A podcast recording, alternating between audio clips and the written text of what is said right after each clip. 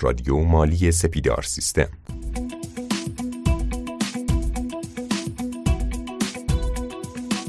خانم ها آقایان سلام. امیدوارم که حالتون خوب باشه. با قسمت 108 از سری پادکست های رادیو مالی سپیدار سیستم در خدمت شما هستیم. اگر قسمت قبلی رو گوش داده باشید می‌دونید که ما در مورد صورتهای مالی اساسی اون هم بر اساس تغییرات استاندارد شماره یک صحبت کردیم. و دعوت کردیم از جناب آقای بنو فاطمه و جناب آقای قناعت روی خط ما آمدن. این جلسه هم ما رو همراهی می‌کنند و قرار هستش که اون بحث رو ادامه بدیم. اساتید محترم سلام وقت شما بخیر. سلام که نام خداست. راهی است راه عشق که هیچش کناره نیست. آنجا جزان که جان به سپارند چاره نیست. هستم در خدمتتون. با سلام خدمت همه دوستان و همکاران عزیز. خوشحالم که یک بار دیگه در خدمت شما دوستان و همکاران عزیزم می‌تونم یک پادکست دیگر رو پیش ببرم. خیلی ممنونم از شما عزیزان که امروز هم دعوت ما رو قبول کردید و روی خط اومدید تا بتونیم این پادکست رو هم ضبط بکنیم. یه بار دیگه جا داره اینجا من یادآوری بکنم که ما همچنان به دلیل شیوع ویروس کرونا پادکست ها رو به صورت آنلاین ضبط می‌کنیم و از جاهای مختلف روی خط میان اساتید و ما می‌تونیم ضبط پادکست رو انجام بدیم و جا داره دوباره ازشون تشکر بکنم. خب ما تو قسمت قبلی رسیدیم به بحث گردش وجوه نقد و اون دستبندی مستقیم و غیر مستقیم. در خدمت شما هستیم با ادامه بحث. سلامت باشید. حالا قبل از اینکه باز وارد بحث گردش وجوه نقد و اون دو تا شیوهش بشیم که همکارم آقای قناعت صحبت می‌کنن راجبش من این نکته ای رو بگم. ما اسم پادکستمون اصلا استاندارد حسابداری یکه یا در واقع صورتهای مالی با توجه به تغییرات استاندارد ما بندمند ترجیح دادیم که توی این پادکست استاندارد رو باز نکنیم از رو بخونیم بیایم تحلیلش بکنیم. هر آنچه که امروز توضیح دادیم توضیح میدیم و توی پادکست قبلی راجبش صحبت کردیم تماما مطابق استاندارده. یعنی دوستان بعد از اینکه این دو تا پادکست رو گوش بکنن و برن یه نگاهی به استاندارد بندازن ببینن تمام نکات تغییرات استاندارد توی همین صحبت ها کاملا به شکل عملی بیان شده. خب حالا اگر اجازه بدین که همکار عزیز من صورتهای مالی اون بخش گردش وجوه نقد رو بگن خدمتتون. خب از اجزای صورتهای مالی جدید بند آخر و بند پنجم گردش وجوه نقد هست که همونطور که شما بهتر از من می‌دونید به دو روش مستقیم و غیر مستقیم گردش وجوه نقد نوشته میشه. اون چی که در ایران و فکر می‌کنم آی فارس بهش تکیه شده روش غیر مستقیم هست. روش مستقیم در سه سطح فعالیت های عملیاتی سرمایه گذاری و تأمین مالی. منتها استفاده از روش مستقیم و به دست آوردن جواب خیلی سخته در روش مستقیم. در روش مستقیم اون سه سطح در روش غیر مستقیم. اون سه سطح مستقیم وجود داره. اما فعالیت های عملیاتی خودش به دو قسمت به دو زیر مجموعه تقسیم میشه. بازده سرمایه گذاری ها و سود پرداختنی بابت تامین مالی و مالیات بر درآمد. یعنی اینکه بعد از اینکه شما به سود پایان سالتون رسیدین و تونستین صورت تطبیق سود عملیاتیتون رو به دست بیارید که همونطور که در جلسه قبل گفتم صورت تطبیق سود عملیاتی سود شما یا زیان مؤسسه بعد از خالص جریان های ورودی و خروجی که بابت استهلاک ذخیره پایان خدمت کارکنان کاهش یا افزایش موجودی کالا کاهش یا افزایش پیش, پیش پرداخت ها پیش دریافت ها یا خالص سایر درآمدها و هزینه های غیر عملیاتیتون هست که سود یا زیان شما رو در واقع تعدیل می‌کنه و اون رو نقد می‌کنه و انتقال پیدا می‌کنه به بالای صورت جریان وچه نقدتون. یعنی در واقع اون عددی که در ته صورت تطبیق سود عملیاتی دارین اون انتقال پیدا می‌کنه به جریان خالص خروج وچه نقد ناشی از فعالیت های عملیاتی. در واقع در یادداشت های همراه توضیح جریان خالص خروج وچه نقد ناشی از فعالیت های عملیاتی همان عددی است که در پایین سود تطبیقی شما نوشته میشه. و بعد از فعالیت های عملیاتی بازه سرمایه گذاری و سود پرداختی بابت تأمین مالی. دوستان توجه کنن سود پرداختی نه پرداختنی. اون سودی که شما در طول دوره پرداخت کردی. ذخیره مالیات اون چی که شما ذخیره گرفتی. فعالیت های سرمایه گذاری و فعالیت های تأمین مالی. در نهایت در نهایت پایین گردش وجوه نقد شما باید به عددی برسی که در صورت سود و زیان به عنوان وچه نقد نشون دادی آقای قنات اگر اشتباه می‌کنم زحمت بکشید من اصلاح بکنید چون خب شما توی این زمینه تبهر بسیار بیشتری از من دارین.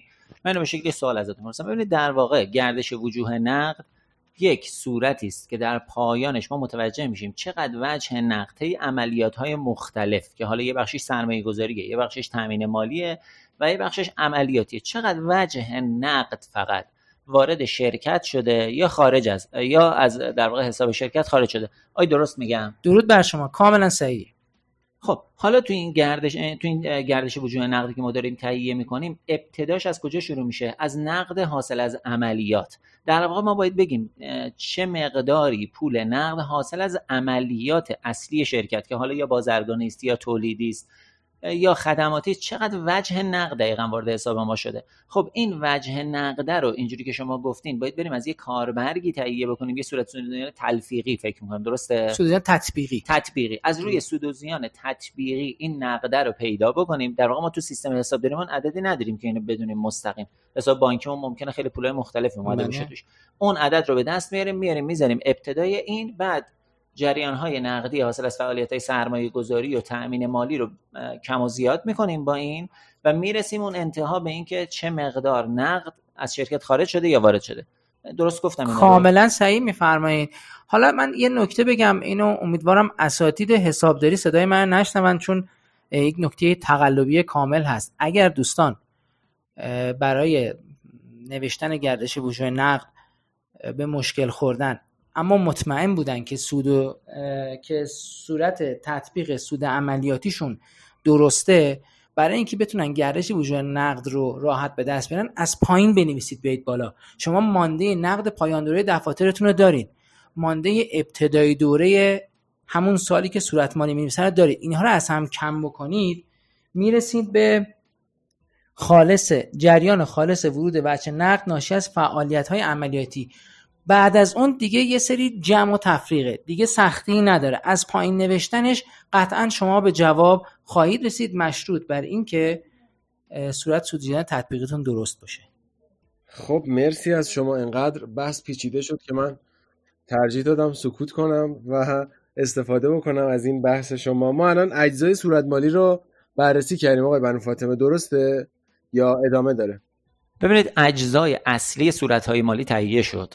یعنی این پنج تایی که ما گفتیم دقیقا صورتهای مالی اساسی ماست. ولی یه نکته ای هست.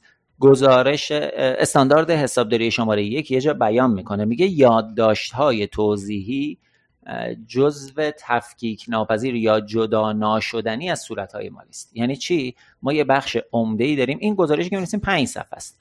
ولی میگه 20 صفحه 30 صفحه راجع به این یادداشت های همراه می نویسیم داشته همراه چیه؟ هر عددی که شما توی صورت مالی تهیه می‌کنید تو هر کدوم از این صورت ها یه عددی جلوش نوشته. مثلا نوشته 17 مثلا نوشته 18 اون عدد 17 یا 18 یعنی شما باید مراجعه کنی به جدول شماره 17 صورت مالی. ببینید این عدده از ریز چه اعداد دیگه ای تشکیل شده. چیا با هم دیگه جمع زده شده به این عدد رسیده. پس یه بخش مهمی داریم به نام یادداشت های همراه. که حالا توضیحات کاملترش رو آقای قناعت میگن خدمتتون. خب حالا که اجزای صورت مالی رو به خیر خوشی گفتیم و ایشالله که تونسته باشیم که به اعداد صحیح برسیم منظورم که یعنی حسابرسمون نیاد آخر سر ایراد بگیره. میمونه بخش افشای اجزای صورت های مالی. در واقع همون یادداشت های همراهش. هر عددی که شما در صورت های مالیتون نوشتین قاعدتا یه توضیحی بابتش داره. و اون توضیح ها با شماره نوشته شده. در واقع بغل هر عددی یه شماره هست که شما مراجعه می‌کنید به اون شماره ببینید که اصلا یعنی چی. مثلا نوشتین وجه نر توی اون قسمت وچه نقد به یادداشتش مراجعه می‌کنی نوشته انقدر در این بانک انقدر در این بانک انقدر هم در صندوق شرکت انقدر هم مثلا مسکوکات یا ارز وجود داره. آره در حسابهای بانکی یا در صندوق شرکت. همه اجزای صورت مالی یه توضیحی دارن. اما قبل از اینکه بریم سراغ این توضیحات قاعدتا یه تاریخچه فعالیتی از شرکت باید بیان بکنیم که شرکت در چه تاریخ ثبت شده به چه شماره شماره ثبتش چیه شناسه ملی شرکت چی هست بعد فعالیت اصلی شرکت رو در چند خط به طور اختصار توضیح میدیم. یه بخش دیگه تعداد کارکنان شرکت رو میگیم که البته باید مقایسه ای باشه در سالی که در صورت مالی میسیم با سال قبل که اون هم خودش نشونگر فعالیت شرکت در واقع. و بعد از اون اهم روی های حسابداری در صورت های مالی توضیح میدیم. منظور از اهم رویه ها اینه که مثلا مبنای تهیه صورت مالی چیه؟ یا مثلا دارایی ثابت شرکت استهلاکش چجوری محاسبه شده؟ چه دارایی های ثابتی داره؟ مثلا مشهود داره نامشهود داره مشهودا شامل چیه؟ نامشهودا چیه؟ و نحوه محاسبه استهلاک اینا به چه طریقی هست؟ و بعد از اون مثلا یه بخشی داریم به اسم ذخیره مزایای پایان خدمت کارکنان که توی اون توضیح میدیم که مزایای پایان خدمت کارکنان چیکار می‌کنیم؟ پرداخت کردیم پایان سال یا ذخیره می‌گیریم بابتش؟ شفاف توش توضیح میدیم. یه بخش دیگه هم راجع به تاثیر ارز داریم. اگر مؤسسه مراودات با ارز داشته باشه با شرکت های خارجی قاعدتا نرخ ارز و رویه تسعیر اون رو در یادداشت تسعیر حتما توضیح خواهیم داد. برای نوشتن یادداشت ها از ترازنامه شروع می‌کنیم. یعنی اینکه میایم توی ترازنامه میگیم که خب از بالاترین شروع می‌کنیم به نوشتن یادداشت های همراهش. همونطور که گفتم مثلا موجودی نقد رو راجبش توضیح میدیم. حساب ها و اسناد دریافتنی تجاری رو راجبش توضیح میدیم که شامل چه مبالغی است و از چه شرکت هایی هست که باید افشا بشه.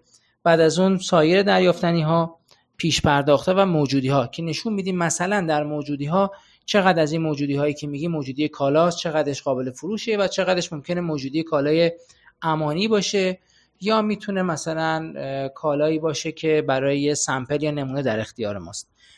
همینطوری وقتی دارایی ها رو گفتیم میایم سراغ حقوق صاحبان سهام که در واقع همون تغییر حقوق مالکانه هست. اون رو توضیح میدیم. بدهی های غیر جاریمون که عموما توی شرکت ها بزرگترین بدهی های غیر بزرگترین بدهی غیر جاری ذخیره مزایای پایان خدمت کارکنان هست. راجبش توضیح میدیم که مثلا اگر ذخیره وجود داره از چه دوره بوده چقدرش پرداخت شده یعنی گردش اون رو حتما نشون میدیم. انقدر ذخیره داشتیم انقدر پرداخت کردیم و ماندش انقدره یعنی عددی که توی ترازنامه نوشته میشه با یک جمع جبری که مربوط به گردش ذخیره مزایای صنوات پایان خدمت هست باید تطبیق پیدا بکنه. بعد بریم سر بدهی های جاری حساب ها و اسناد پرداختنی تجاری که این خودش یادداشت داره که به چه کسایی چه بدهی هایی داریم که عموما این بدهی ها کوتاه مدت اینو خورد می‌کنیم ریز می‌کنیم. می‌تونیم تو همه اینا اگر کمتر از ده درصد باشه در انتهای این یادداشت های همراه مبالغ کمتر از ده درصد رو بزنیم سایر. ولی اینجوری نیست که مثلا یه عدد بنویسیم بقیه بزنیم سایر. نه این اصلی ترین مثال افشا همین یادداشت های همراه صورتمانی. یعنی در واقع اگر کسی صورتمانی رو باز بکنه بگه حساب های پرداختنی انقدر ریاله میگه شامل چه اعدادی؟ نگاه می‌کنه یادداشتش رو میگیم بدهی به این افراد به این افراد به این افراد. در واقع ما شفاف سازی می‌کنیم با یادداشت های همراه خودمون. و در نهایت در نهایت وقتی همه رو در صورت سود و زیان در ترازنامه و گردش وجوه نقد توضیح دادیم احیانا اگر معامله با اشخاص وابسته وجود داشته باشه منظور از اشخاص وابسته کسانی هستند که در داخل شرکت پستی دارن سهامی دارن یا به نوعی در ارتباط با شرکت هستن ولی ما باشون یه مراوداتی داشتیم. مثلا از یکی از سهامداران شرکت یک دفتری اجاره کردیم. قاعدتا در یادداشت های همراه صورت مالی یک بندی باید اضافه بکنیم به نام بند معامله با اشخاص وابسته. یا مثلا اگر دارایی یا بدهی احتمالی مؤسسه داشته باشه باید در یک بندی شفاف راجع به این توضیح بدیم. مثلا در پایان سال مالی شرکت از طرف سازمان امور مالیاتی مورد ممیزه قرار نگرفته. اینو توضیح پیش میدیم که یه ذخیره بابتش وجود داره ولی از طرف سازمان مالیاتی هنوز مورد ممیزه قرار نگرفته. این میشه دارایی و بدهی احتمالی. این نمونه مثالش بود. حالا یه نکته من به صحبت های قناعت اضافه بکنم. منظور از افشا کردن اصلا چیه؟ ما یه سری عدد توی صورت های مالی بیان می‌کنیم. میگیم که اینا دارایی ماست اینا بدهی ماست. میگه شما بیا ریز اینا رو افشا بکن. بگو آقا اینا از چه اجزایی تشکیل شده؟ از چیا اومده؟ برای اینکه این اطلاعات گمراه کننده و گیج کننده برای استفاده کننده ها نباشه. خاطرتون خاطرمون هم باشه. یک سری نسبت هایی هست که از همین صورت های مالی در واقع استخراج میشه. مثل نسبت های انواع و اقسام نسبت های مالی مثل نسبت های مالکان نسبت دارایی ها به بدهی ها. اینها معیارهای سنجش توانایی شرکت برای سوداوریه که بانک ها معمولا از این نسبت ها خیلی استفاده می‌کنن. حسابرسا ازش خیلی بهره می‌برن و استفاده می‌کنن. و باز هم گوشزد بکنم. الان مثلا همین نکته ده درصدی که آقای قناعت گفت دقیقا یکی از بندهای استاندارد شماره یک. اینکه تاریخچه رو باید بنویسیم یکی از بندهای استاندارد شماره یک اینکه تعداد پرسنل باید مشخص باشه اهم رویه های حسابداری باید مشخص باشه. پس ببینید استاندارد حسابداری هیچ چیزی خارج از اون کاری که ما انجام میدیم در واقع نیست و یه چیز به هم پیوسته است. ما در واقع استاندارد داریم توی کارمون پیاده می‌کنیم. گاهن ممکنه اون بندهای استاندارد رو مرور نکرده باشیم نخونده باشیمش این خیلی به نظرمون نیاد. ولی با این شیوه کاملا ما داریم استاندارد رو توی صورتهای مالیمون در واقع پیاده می‌کنیم. خب مرسی از توضیحاتتون. یه سوالی اینجا پیش میاد و اون همین هستش که با این پیاده سازی استانداردها یا صورتهای مالی ما کاملا عین صورت مالی های خارجی میشه اصطلاحا یا با دنیا. می‌خوام ببینم چقدر تطابق پیدا می‌کنه. خب درود بر شما. سوال بسیار بسیار خوبیه.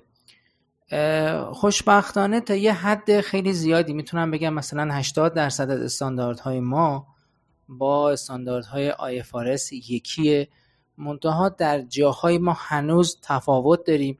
اونم مشکل شرکت ها نیستن مثلا عمده مشکلی که ما در استانداردسازی گزارش دهیمون وجود داره مربوط به سازمان های زیربط با شرکت ها هستن. مثل سازمان مالیاتی و بانک ها بانک ها که زیر در واقع زیر ساختش رو ندارن که بتونن IFRS باشن. اگر بخوان واضح میگم اگر بخوان بانک ها IFRS گزارش دهی بکنن شاید بگم 90 درصد بانک ایران ورشکستن. یا سازمان امور مالیاتی اصلا گمان نمی کنم هیچ وقت زیر بار استاندارد 35 بره. اگر این دو تا سازمان هم با ما همراه بشن یعنی همگام با شرکت ها روز بشن و زیر ساختشون رو فراهم بکنن استانداردهای ما بسیار شبیه به استانداردهای IFRS و تقریبا می‌تونم بگم اون وقت هیچ مشکلی نداره و قابل قیاس و قابل ارسال برای تمام شرکت های خارج از ایران هست. به شرط اینکه سازمان مالیاتی و بانک ها با ما هم راستا باشن. آقای قنات برای خود من الان یه سوالی پیش اومد. سازمان امور مالیاتی چی رو نمیپذیره که اینو مطابق بکنه؟ استاندارد 35 یه بخشی داره راجب استاندارد راجب مالیات بر درآمده. میگه که دیفر تکس asset و دیفر تکس لایبیلیتی در واقع ما بهش میگیم دارایی مالیات انتقالی یا بدهی مالیات انتقالی. فارس میگه که شما بابت فروشتون یک سودی داشتین و بخشی از این مبلغ رو دریافت کردین. بابت اون بخشی که شما دریافت کردی باید مالیات بدی. اون بخشی که هنوز دریافت نکردی مالیاتی بابتش نباید پرداخت بکنی. و قطعا سازمان مالیاتی این رو قبول نخواهد کرد. میگه من اصلا کاری ندارم. یه جنسی رو فروختی 100 تومن بهای تمام شدهش بوده برای تو 70 تومن 30 تومن. شما سود کردی 25 درصدش مال منه. حالا شما بگو آقا من یه چک گرفتم برای 6 ماه آینده. اصلا قبول نمی‌کنه. میگه من سهم خودم رو می‌خوام. من شریک تجاری شما ولی با در ریسک با شما سهیم نیستم. در صورتی که در آرس و شرکت های دیگه که خارج از ایران هستن درسته که سازمان مالیاتی شریک تجاریه ولی در سود شما و ریسک شما هم شریکه. یعنی در واقع اون مقداری از مطالبات سازمان امور مالیاتی که مربوط به درآمدهای تحقق نیافته ماست باید طبق استاندارد منتقل بشه به دوره بعد. حالا نکته جالبی که توی استاندارد من همیشه بهش برمیخورم اینه که استانداردها هیچ وقت جوری نوشته نشده که یه دونهشو بشه به تنهایی مطالعه کرد. یعنی ما همه الان استاندارد شماره یکو که داریم پیش می‌بریم توش اشاره به استاندارد شماره 11 داره استاندارد شماره دو رو بهش اشاره می‌کنه استاندارد شماره 35 رو بهش اشاره می‌کنه و دوستان خاطرشون باشه. وقتی می‌خوان استاندارد بخونن حداقل به یه بندی می‌رسن که مثلا نوشته استاندارد شماره 35 برن عنوانه رو ببینن. ببینن اون عنوان داره راجع به چی صحبت می‌کنه.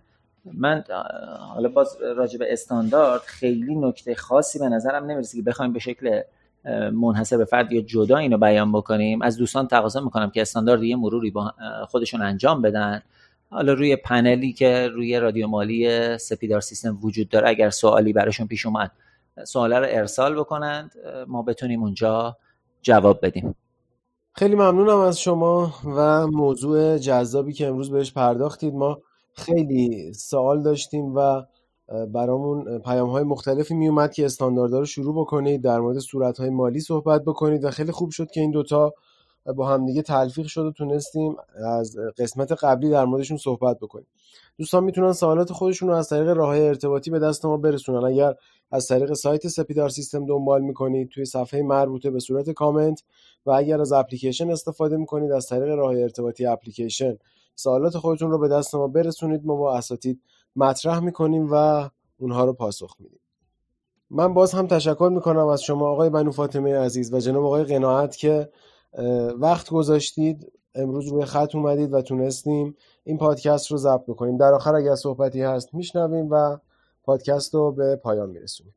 متشکرم از لطف شما آقای مزید آبادی عزیز دوست همکار عزیزم آقای قناعت بچه های خوب رادیو مالی سپیدار سیستم.